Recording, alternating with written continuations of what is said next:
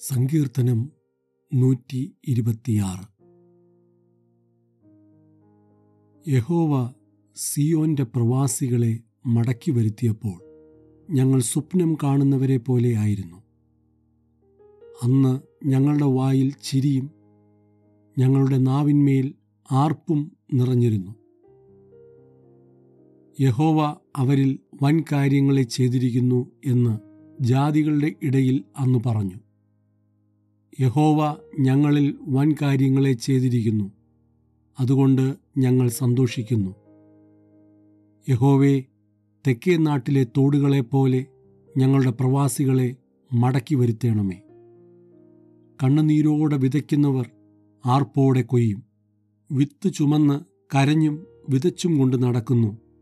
കറ്റ ചുമന്നും ആർത്തും കൊണ്ട് വരുന്നു.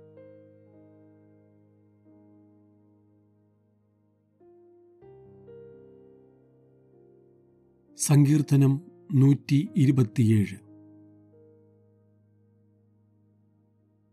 യഹോവ വീടു പണിയാതിരുന്നാൽ പണിയുന്നവർ വ്രത അധ്വാനിക്കുന്നു.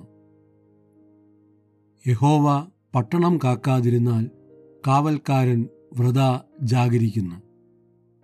നിങ്ങൾ അതികാലത്തെഴുന്നേൽക്കുന്നതും നന്നാ താമസിച്ച് കിടപ്പാൻ പോകുന്നതും കഠിന പ്രയത്നം ചെയ്ത് ഉപജീവിക്കുന്നതും വ്രതമത്രേ.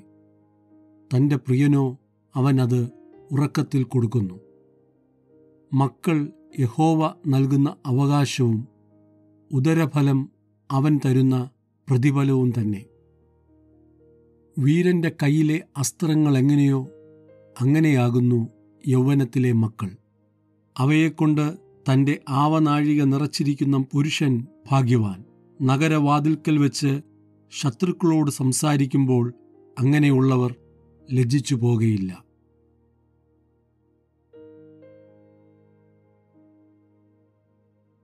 സങ്കീർത്തനം നൂറ്റി ഇരുപത്തിയെട്ട് യഹോവയെ ഭയപ്പെട്ട് അവന്റെ വഴികളിൽ നടക്കുന്ന ഏവനും ഭാഗ്യവാൻ. നിന്റെ കൈകളുടെ അധ്വാന ഫലം നീ തിന്നും. നീ ഭാഗ്യവാൻ. നിനക്ക് നന്മ വരും. നിന്റെ ഭാര്യ നിന്റെ വീട്ടിനകത്ത് ഫലപ്രദമായ മുന്തിരിവള്ളി പോലെയും നിന്റെ മക്കൾ നിന്റെ മേശയ്ക്ക് ചുറ്റും ഒലിവ് തൈകൾ പോലെയും ഇരിക്കും. യഹോവ ഭക്തനായ പുരുഷൻ ഇങ്ങനെ അനുഗ്രഹിക്കപ്പെട്ടവനാകും. യഹോവ സിയോനിൽ നിന്ന് നിന്നെ അനുഗ്രഹിക്കും. നിന്റെ ആയുഷ്കാലമൊക്കെയും നീ യെരുഷലേമിന്റെ നന്മയെ കാണും. നിന്റെ മക്കളുടെ മക്കളെയും നീ കാണും. ഇസ്രായേലിന്മേൽ സമാധാനം ഉണ്ടാകട്ടെ.